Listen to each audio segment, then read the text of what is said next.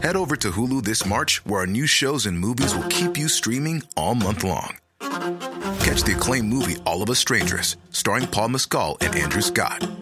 Stream the new Hulu original limited series We Were the Lucky Ones with Joey King and Logan Lerman. And don't forget about Grey's Anatomy. Every Grey's episode ever is now streaming on Hulu. So, what are you waiting for? Go stream something new on Hulu.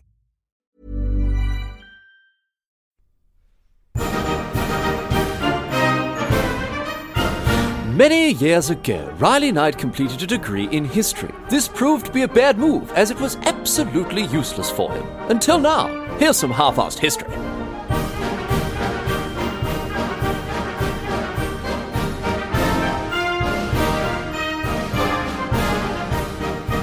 What's going on, mate? Great to have you along for some more half-assed history. This week on the agenda, going to be having a chat about a couple of different popular sayings we all use today, all used today in the 21st century. We're going to talk about their historical origins. This is a topic that's been requested by a lot of people. Uh, and I had a very good time doing this episode, so I'll probably do another installment uh, of it at some point as well. So if you've got a saying that you think would be, uh, you know, good fun to explore, make sure to get in touch. Let me know. We'll do all the housekeeping stuff later on the end of the episode, of course, if you want to know how to do that. But uh, anyway, yes, English uh, is full of old sayings that we we all use but never really think about. A huge number of them uh, just end up coming from like sailing or boxing. Apparently, that's what I learned. but uh, today we're going to go a bit deeper on four different sayings and and figure out you know what they're all about, where they've come from, and why they're so popular. Um, the four sayings I picked for this episode, and again, I'll probably do more. Uh, beyond the pale, Fiddling While Rome Burns. I'm sure everyone's uh, everyone knows at least a little bit about that one. Red Herring and Hoist with His Own Petard. These are all sayings, I bet you've heard them before. Uh, I'd be surprised, however, if everyone listening knew all the ins and outs of every single one of these sayings, because some of them are very interesting, very amusing as well. Um, I just want to say before we start as well, the history of sayings is it's quite tricky uh, because a lot of stuff is apocryphal or just made up.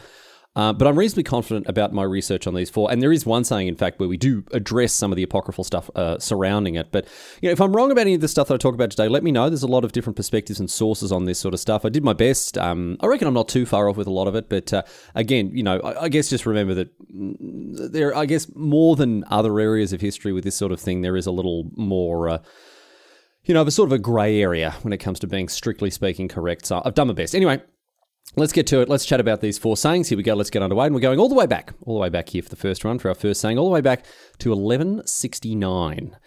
Um, when someone describes something as being beyond the pale, they're usually referring to something that's, you know, very full on, someone who's gone too far, someone is it's sort of outside the boundary of common decency, something like that, right?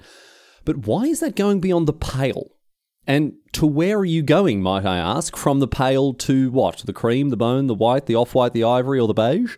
It's actually got nothing to do with color. It's not. It's not. Um. It's not that kind of pale at all. It's got nothing to do with color and everything to do with, if you believe it, medieval Irish politics. I bet you weren't expecting that. Well, unless you're Irish, and then you probably know exactly where I'm going with this.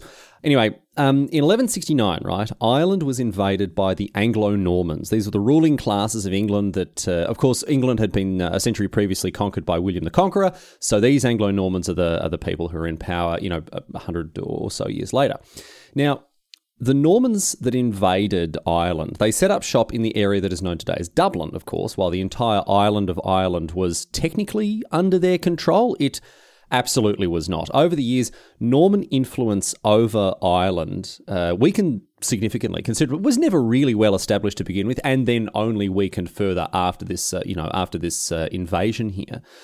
And in the years that followed it, the uh, various local Irish Irish warlords, chieftains, these sorts of people, rulers, they would they, they became essentially de facto independent rulers. There was there was a sort of lazy acknowledgement of the English crown every now and again, just just to keep things you know ticking over smoothly and, and, and avoid causing uh, too much of a kerfuffle. In the same, uh, but, but then by the same token, there were plenty of rebellions and things as well. So there was no real authority uh, that the English crown had over Ireland in real terms, in, in sort of de facto terms. De jure, certainly. Like they said that they were, uh, you know, they said that they had a lordship over Ireland, whatever else. But in real terms, right, the Anglo Norman sphere of influence was quite quite decidedly restricted to the area immediately surrounding what we today call Dublin. And this sphere of influence, it shrank and shrank and shrank, right, as these, you know, smaller local dominions that surround it uh, eventually just sort of ate up more and more territory and, and incorporated them into them into their de facto independent realms until eventually the uh, the Norman the Anglo Norman invaders they built a fence around the area that they controlled uh, around the area you know today that holds uh, modern day Dublin. They went around the borders of this area that was firmly under Anglo Norman control, and they built this fence. They dug ditches, and generally, they, generally just firmed up their defences of this area to prevent mainly attacks or raids from local Irish leaders and, and the other populace who were living outside of the uh, outside of the fence there, um, and and of course to help strengthen their claim on the land that they did inhabit.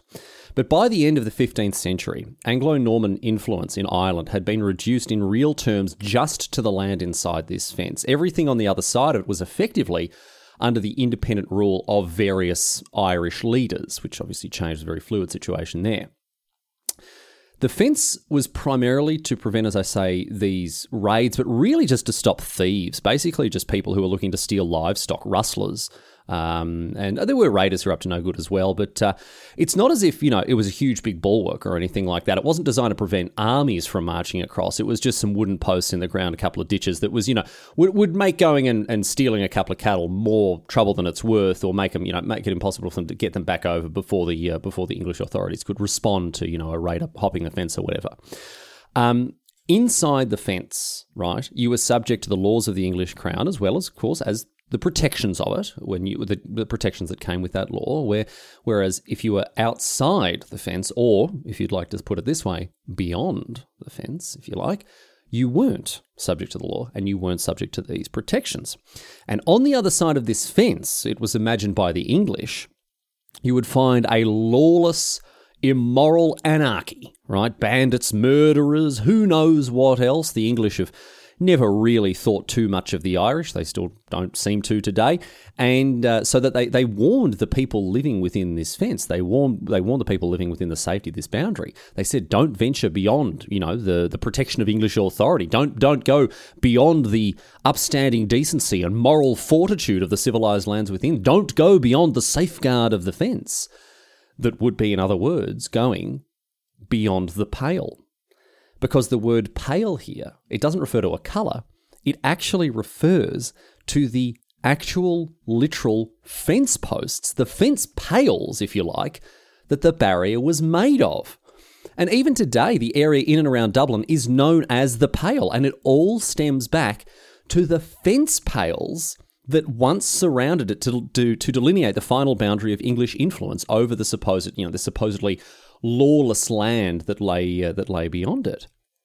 So if someone today describes something as being beyond the pale, they are actually invoking a centuries old saying that dates all the way back to medieval Ireland and the idea that it was this, you know, immoral, indecent, uncivilized wasteland.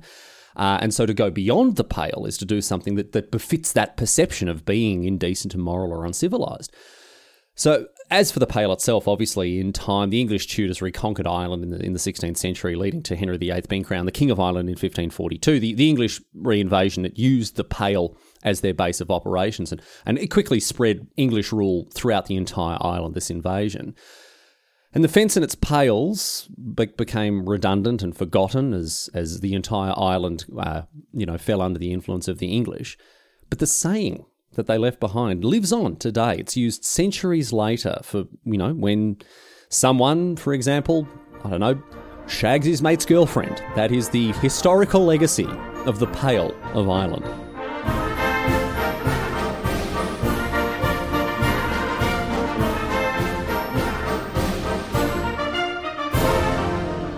Now, you will have heard of Nero, one of uh, one of Rome's most famous, or I, I, suppose I should say most infamous emperors, uh, along with Caligula, episode 33, get across it. Um, and doubtless you've heard of the story of him fiddling while Rome burned. There's this saying, of course, fiddling while Rome burns. It refers to when someone, usually a leader, uh, occupies themselves with stuff that doesn't matter in the middle of an, of an emergency or a crisis. A very evocative saying, of course. You know, you can imagine, you know, your city's burning down, you're there, you're soaring away on your violin. Definitely paints a picture. And uh, you, is used today, of course, to describe often political leaders who are standing by idly or focusing on stuff that doesn't matter when there's a when there's a, a bigger, much more dramatic issue uh, at hand. But is it true? Did Nero play the violin? Did Rome burn? How historically accurate is this saying? Well, the answer's to those questions, respectively, are no, no, yes, and not very. But you probably want a bit more detail than that. So, uh, so let's find out the truth of the matter.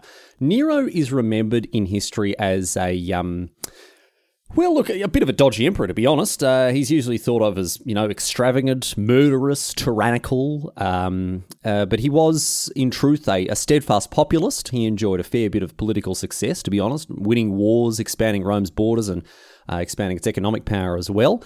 Um, he was also the emperor, by the way, during the time of Boudicca's revolt, bloody episode 42, get across it. Uh, but he, he also had his fair share of enemies, and history hasn't judged him very kindly, uh, with good reason, because he bloody loved to spend money. He was happy to raise taxes throughout the entire empire to do so, and nearly brought about the financial ruin of uh, of the Roman Empire in uh, you know because of his lavish and opulent spending. Put a lot of money into public works programs, but they were all ordered to be you know ridiculously over the top, opulent, whatever else. Um, and he also attracted criticism uh, during his reign for denigrating the title of emperor. Uh, he did a lot of he did a lot of things that people sort of thought you know wasn't uh, wasn't befitting a man of his stature. You know, to appear in public as a as an actor or, or a musician or even a charioteer. And uh, people weren't huge. I mean, lots, lots of people bloody loved it, but he had a fair few political enemies who were who were not a fan of the fact that he seemed to be you know tarnishing the name of the Roman emperor, the, the office, I should say, of the, of the Roman emperor there. Um, for example, he uh, in 67 CE, right? He competed in the Olympic Games. He had to actually bribe the organisers to, to delay the event so he could take part in it. Um, and uh, you know, much to the adulation of his supporter base, he won every single event that he entered because the people that he was up against were smart enough to concede to perhaps the most powerful person on the face of the planet at the time. Um, well, actually, there is one thing he lost. Uh, there was one thing he didn't win um, a 10 horse chariot race. He was thrown off the chariot and didn't finish, but he was still crowned the winner. He was still crowned the victor because he argued that he would have won if he hadn't been thrown off. In other words, I would have won if I hadn't lost, was he, the, the thrust of his argument, it seems. Uh, and again, people didn't argue, so he was deemed the winner of that one all the same. Um, he also like murdered his mum at one point and his wife, and maybe even his second wife. So it makes sense that people like weren't huge fans of him and didn't really want to mess with him.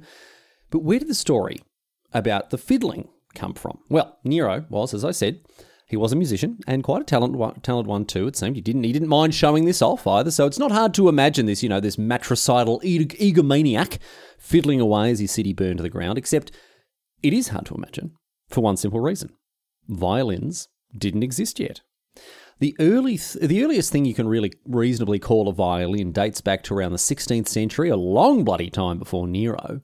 So Nero, you know, of course, rather than playing an instrument that hadn't been invented yet, he instead he played the lyre. Uh, so perhaps then he played the lyre as uh, as Rome burned. Well, the Great Fire of Rome it took place in in July 64 CE. Um, it broke out near the Circus, Circus Maximus and then spread uh, across much of the city, destroyed three of Rome's 14 districts and, and, left another seven in a very bad way. It essentially took out two thirds of the city, uh, burnt for over a week, thanks to the wind blowing, uh, blowing the, the, fire through crowded and very dense timber framed housing. And it's been written about extensively over the years, um, uh, most notably by historians such as Cassius Dio, uh, Tacitus, Suetonius, all wrote extensively about it. But here's the thing none of those three blokes were around when the fire actually took place, and their accounts are all secondhand. And, you know, probably as a result, none of them agree on all of the facts. None of them were there when the, the fire took place. They're all reading bloody Pliny the Elder and other other uh, historical documents that didn't uh, last the test of time. And uh, their uh, analysis and estimation of it, of course, is wildly varied. Well, maybe not wildly varied. None of them were huge fans of Nero, but at least somewhat varied when it came to the details of the fire. And this is a great shame because there's actually a little bit of intrigue when it comes to Nero and his role with the fire. Never mind him bloody fiddling with it or fiddling during it or playing the bloody lyre. Never mind that, mate. Many ancient sources actually claim that the fire was deliberately lit on Nero's orders. Suetonius, Cassius Dio, and some others, they all talk about how Nero hated how Rome had been built. He wanted to, to knock all these houses down and build a brand new palatial complex in the middle of the city. And so, as a result, a lot of these historians claim that Nero himself ordered people to start the fire, knowing that it would rip through the city and give him a chance to rebuild it as he saw fit. Now, It's not known if this is true or not. We will probably never know. Tacitus is, is explicitly unsure on the matter.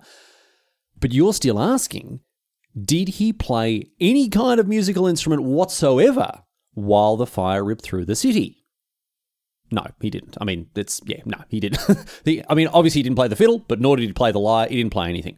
According to Tacitus, Nero actually wasn't in Rome when the fire began. Uh, and when he learned that the fire was, you know, blasting through Rome, he, he returned to the city at top speed and helped to organize the relief effort. And he actually did a decent job of this, apparently. He set up homeless shelters, he sorted out food for the people who had lost everything to avoid, you know, starvation, whatever else.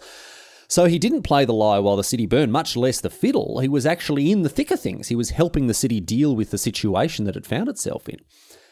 He did, however, in the wake of the fire, get to build his palace. He went on to blame the Great Fire on the Christians, who were, remember, just at this stage, at this stage in history, just this tiny little sect, not much more than a cult. It's only 64 CE after all. Uh, so Nero uh, blamed these Christians for the fire and had a bunch of them bloody burnt alive, thrown to the lions, even crucified.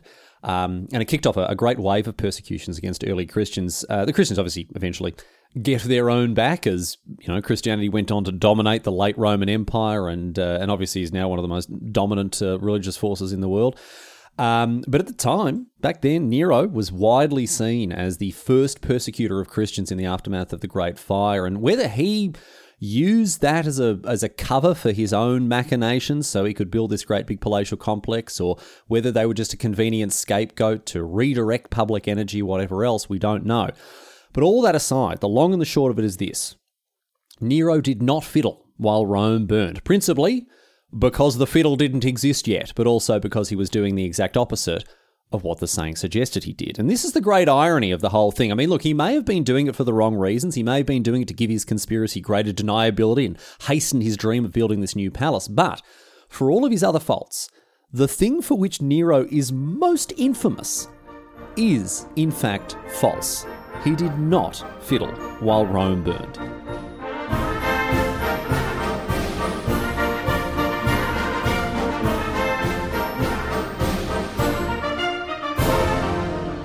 Here's a very interesting one for you.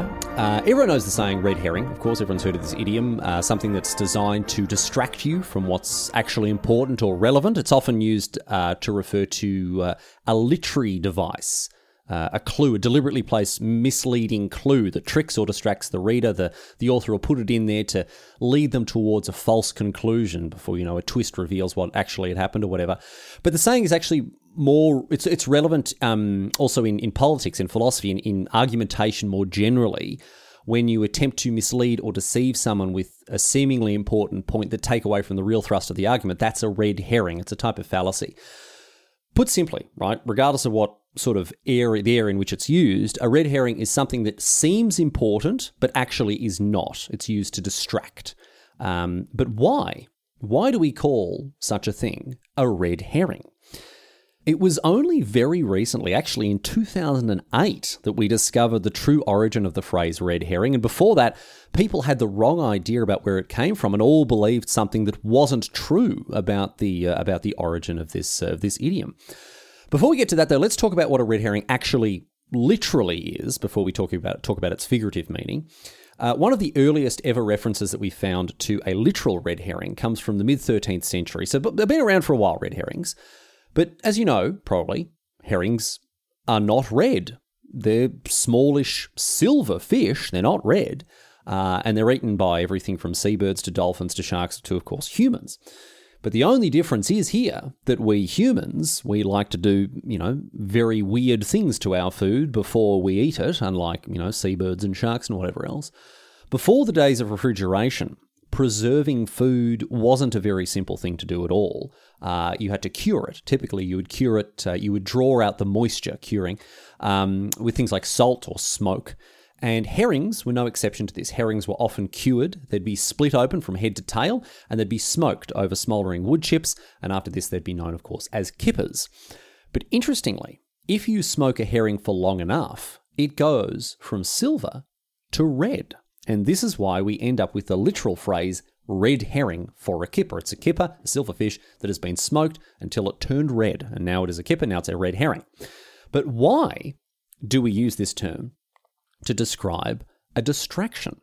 Well, up until 2008, it was believed that, that red herrings, kippers, were used to train scent hounds. Now, if you didn't already know, a red herring, a kipper, absolutely stinks to high heaven. Absolutely stinks. Very, very strong smell indeed. And in 1807, an English politician named William Cobbett, he coined the phrase red herring after he told a story about how these kippers were apparently used. According to Cobbett, people who were attempting to train young dogs, so hunt masters, right? They're trying to trying to uh, train these young scent hounds. They'd train them to follow a scent along the ground and they'd use the strong smell of these kippers. You know, they'd drag them along a trail on the ground and they'd have the dog follow the trail. And this uh, this process sort of introduced these young dogs to the idea of following a scent along a trail during a hunt, getting them used to the uh, to this sort of behaviour. And this makes sense, sure, but that hardly makes a red herring, you know, a misleading distraction. If anything, it makes it a training tool, and we don't call training tools red herrings. So where does the uh, where does the element of deception and and, and misleading and, uh, and misdirection come in? Well, Cobbett says, wait, wait, wait. There's more to this story because when the dogs have progressed enough in their training, right, and they're now well and truly used to following these trails, the, the huntmaster, the trainer, will get the red herring out again Hopefully not the same bloody red herring, because geez, I don't know how to be stinking then. But they'd get out the, a, a red herring and they'd use that this time as a distraction. Once you've got a scent hound that's able to follow the trail of a fox or you know whatever's whatever's being hunted, a badger, the trainer would then get a red herring and drag it across the fox's scent trail, perpendicular to it, so as to try to distract the dog with the strongest smell. Now, the dog would follow the fox trail, come across the trail left by the red herring, and it would succeed in its training if it ignored the red herring scent that was trying to lead it away and instead continue on along the fox trail. And so there you have it a red herring, something that is used to distract you from the actual goal, from the correct conclusion, something that is, is used to mislead you and draw you away from what's important.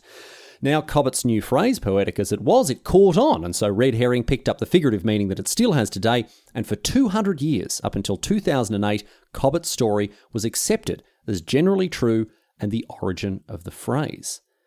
But however, here comes the twist this is not what red herrings were used for by hunting trainers. Cobbett got it wrong, or in fact just made it up. Red herrings weren't used to train hunting dogs, but rather used to train hunting horses.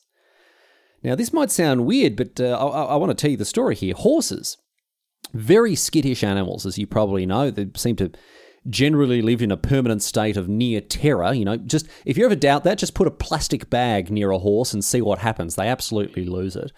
Um, and it seems, right, that as early as the 17th century, and perhaps perhaps beforehand, huntmasters would attempt to desensitize horses to the chaos of a hunt, to the smell of death that came with a hunt, obviously, by using not red herrings, but dead foxes or dead cats, right? This, they'd, they'd try to uh, acclimatize these horses uh, to, uh, to, you know, some of the stuff that they would invariably encounter, encounter on the hunt. A bloke named Gerard Langbaine wrote about this in 1697. He explained how this technique could be used to have a horse, uh, you know, as I say, become more accustomed to some of the stuff that it would experience during a hunt.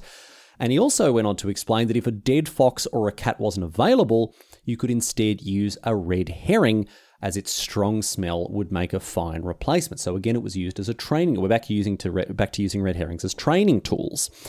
Now, I actually went to great lengths to verify this. I uh, I personally spoke to an expert on horses. I tracked one down and I spoke to her, dangerously risking this podcast becoming full assed history, might I add. I mean, I better be careful here. Um, anyway, I talked to this, this expert about uh, whether this sort of thing would actually make sense, whether using you know a dead animal, whether it's a fox, a cat, or a, or a herring, would actually make sense to train horses. And I learned that while horses don't actually have a very strong sense of smell, they really don't like the smell of death. And so, uh, you know, acclimatizing them, uh, acclimatizing hunting horses specifically to this smell does make some sense. On the other hand, however, apparently horses are very susceptible to uh, a thing that's known as flooding, a state of overstimulation that leads to something called learned helplessness, where they'll more or less ignore everything around them and just kind of shut down a little bit. And so horses that are out there in the chaos of a hunt would be able to shut out the smell of death and everything else and sort of shut down everything except for the need to just run and run and run. So if that's true, then the need for the animal carcasses and the red herrings and whatever else might have ultimately been unnecessary, and hunting horses obviously aren't trained with them anymore. But according to Langbaine, that's what's that's what was done with hunting horses and their training over 300 years ago. Now, it's thought that this story was misunderstood. This is where we've sort of, you know, this is the sort of the, the treadmill that we've run on to get to the point where red, uh, red herrings are what they are today. It's thought this story was misunderstood uh, to apply to dogs as well as horses. And then William Cobbett came along, and you know, he was a well, a bit of a polemicist to put it uh, put it very mildly, um, and he added his own little twist to the story in order to, you know, make his political points.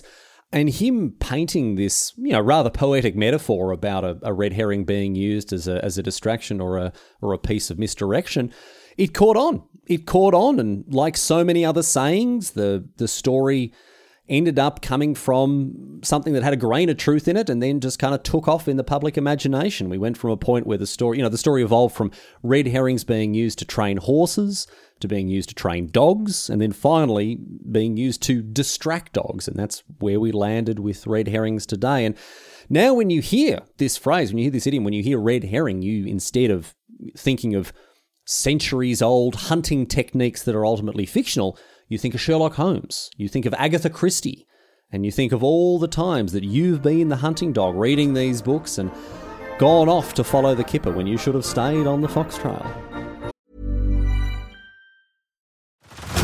Head over to Hulu this March, where our new shows and movies will keep you streaming all month long. Catch the acclaimed movie All of Us Strangers, starring Paul Mescal and Andrew Scott. Stream the new Hulu original limited series We Were the Lucky Ones with Joey King and Logan Lerman. And don't forget about Grey's Anatomy. Every Grey's episode ever is now streaming on Hulu. So, what are you waiting for? Go stream something new on Hulu. Say hello to a new era of mental health care. Cerebral is here to help you achieve your mental wellness goals with professional therapy and medication management support. 100% online. You'll experience the all new Cerebral Way, an innovative approach to mental wellness designed around you. You'll get a personalized treatment plan from a therapist, prescriber, or both in a safe and judgment free space. Your cerebral therapist or prescriber will outline a customized plan with clear milestones along the way so you can get to feeling your best. With Cerebral, you're not alone in your mental health journey. We're here to empower you to live a fulfilling life. So take that first step towards a brighter future and sign up today at cerebral.com slash podcast and use code ACasts to get 15% off your first month. Offer only valid on monthly plans. Other exclusions may apply. Offer ends July 31st, 2024. See site for details.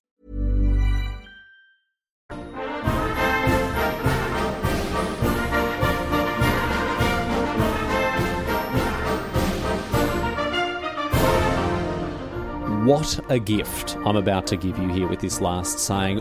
What a gift. You will impress your friends, you will bamboozle your enemies with the newfound knowledge you're about to receive here. Newfound knowledge of the phrase hoist with his own petard. And yes, that is hoist, not hoisted, and with, not by. So you're already getting premium, well, actually, fodder here. Um, and you can follow up correcting the way that someone says this phrase. Often people will say hoisted by his own petard, and they, of course, actually mean hoist with his own petard.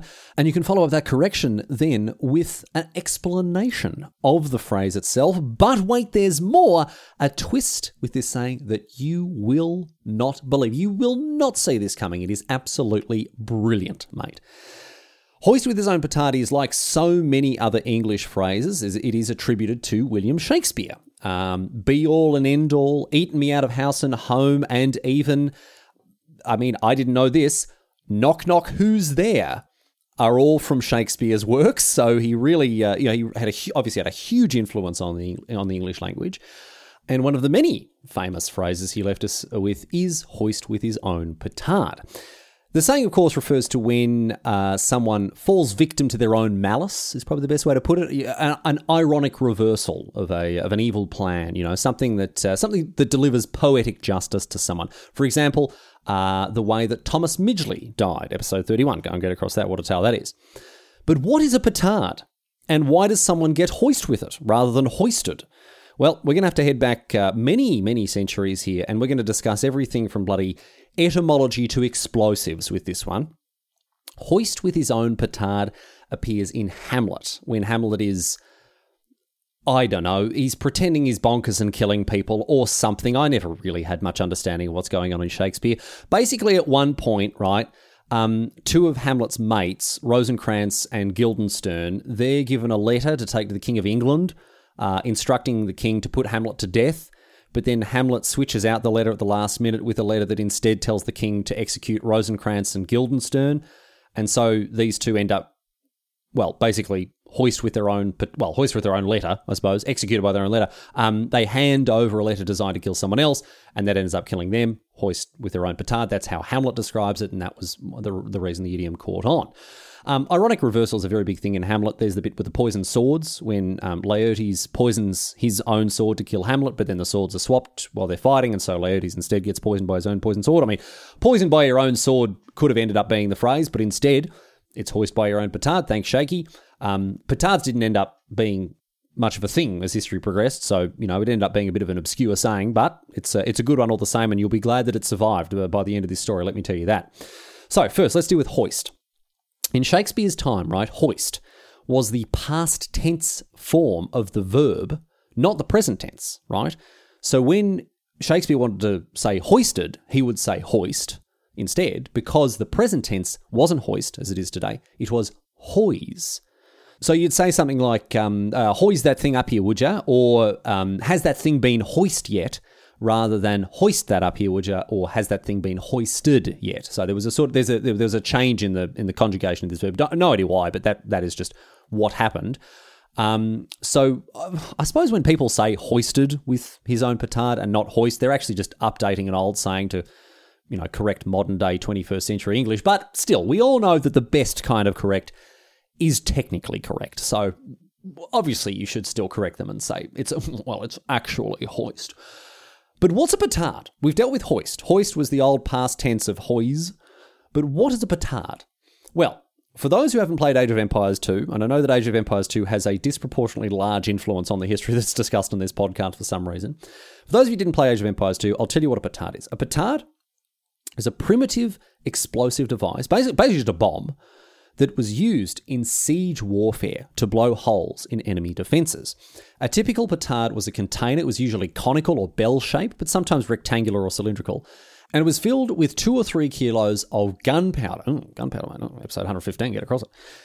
Uh, this ex- this explosive device uh, would then be propped up against you know a wall or a gate or whatever, or it would be affixed there with a base called a madrier. And a slow match would then be used to light the explosive, and then you better bloody run away as fast as you could, or you would be, as Shakespeare would put it, hoist with your own petard. Now, petards were extremely dangerous. They were just a very primitive bomb, and it was not, you know, an, un, an uncommon thing to be hoist by one um, uh, because they relied on people being in very close proximity to them when they were being, you know, set up and lit. So there was an inherent amount of danger with using them. They were shaped in order to deliver maximum force to the thing that they'd been set up against, but you'd still be bloody hoist halfway to the moon if you were near them when they went off because they had that moment, you know, two or three kilos of bloody gunpowder, mate. This is not a, this, this is not something that's going to go gently. But here's the twist. Here's the twist that I promised, and you're not going to believe this. I, I honestly don't know if you're ready for this. The twist is the etymology of the word petard. This is brilliant. Have a listen to this. The word petard comes from a, a French word, a French verb, the verb péter. And, you know, you can sort of see how that was put together. Péter became petard, like that. And, and, and the word petard is still, a, is still a French word, right? But the verb péter means, and this is not a joke, all the French listeners here, they know exactly what's coming. The word péter, the verb péter, it means to fart. I like I what what did it look like to drop your guts in medieval Europe if they are naming a powerful and dangerous explosive after a fart? Were, were, were people getting hoist after cutting a stinker? Were people blasting themselves into the sky every time they bloody ripped ass back in medieval times? In today's modern French, right, pétard, it means firecracker, which is just brilliant. Basically, you know, little French fart machines. Think of this gift of knowledge you've just received. Think of this gift of knowledge. Not only now can you correct someone the next time they say hoisted by his own petard, well, actually, it's hoist with his own petard. You can also, you also get to now impress them with your knowledge of not only Shakespeare, but then you can entertain them with an amusing story about farting. Never ever, don't you dare tell me that this podcast doesn't deliver, mate. Never ever how could you possibly say that this podcast doesn't deliver? I bet you, I, I bet you didn't open this week's episode expecting bloody fart facts, mate. I'll tell you this: the next time you hear someone use the phrase, you know, correctly or incorrectly, I very much hope you'll have a little giggle as you imagine a bunch of bloody medieval siege engineers ripping ferocious toots as they set up their bombs, and maybe you'll give a small thank you to Billy Shakes for inadvertently giving history a highbrow, fancy saying that he's actually secretly just about farting.